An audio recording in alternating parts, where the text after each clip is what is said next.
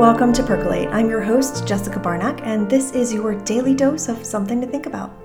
Okay, you guys, full disclaimer, this episode requires extra thinking because we are going into dark roast percolating here with this topic, so consider yourself warned.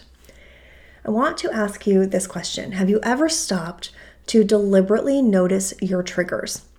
When somebody says something to you and you immediately feel a reaction that doesn't feel great in your body. Maybe you get an email about a coworker getting a promotion and you instantly feel jealous or that zing of something that just doesn't feel great to you. Or maybe you're watching a movie and you're just crying for no reason.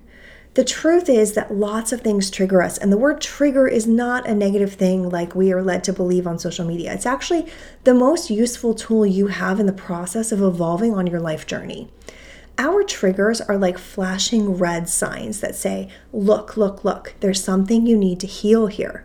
So that means whenever you experience a trigger that causes that emotion that doesn't feel great to you, you're giving yourself a sign that something needs your attention and something needs to be healed. So not very long ago, I was out to dinner with one of my girlfriends, and she was telling me about how her mother had really upset her. They were at a family party, and her mother made a big deal about the fact that my friend has a gray hair and is starting to sort of show wrinkles with her age. My friend is 45, but in that moment, she was mortified and really, really upset by this observation from her mom.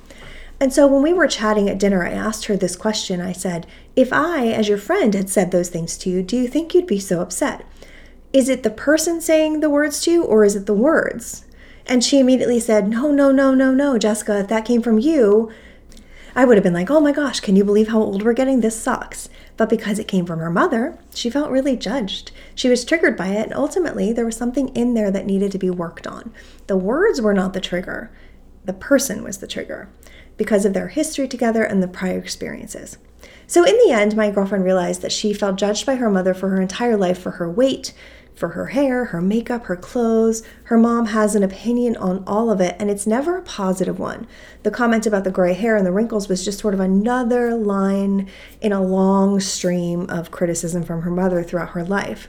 And so that's where my girlfriend's work began, by asking that question, what needs to be healed in me to get to the point where my mother's words are no longer upsetting? When she answered that question, she was able to sort of step on that path to healing that disconnect by recognizing that the actual trigger wasn't the words, but it was the person saying them.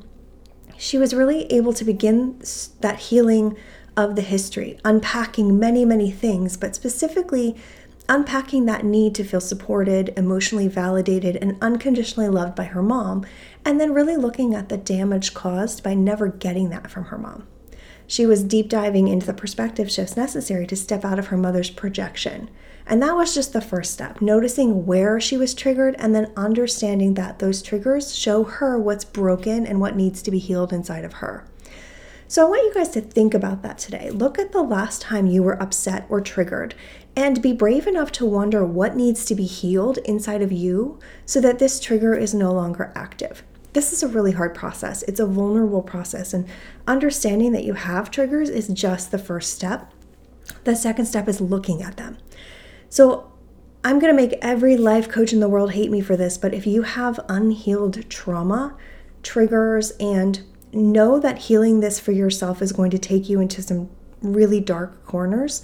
I'm going to encourage you to please seek out a certified, licensed therapist to unpack this. I'm a huge believer in life coaching, and I am a life coach of sorts, but cracking someone open requires the ability and the skills to close them back up. So you guys percolate on that, and I will see you next time. Thanks so much for tuning in to this episode of Percolate. Remember to join the conversation inside of our private community. And as always, sign up to grab that Percolate library where you'll find bonus videos, guides, workbooks, and so much more to make this journey through life just a little bit easier.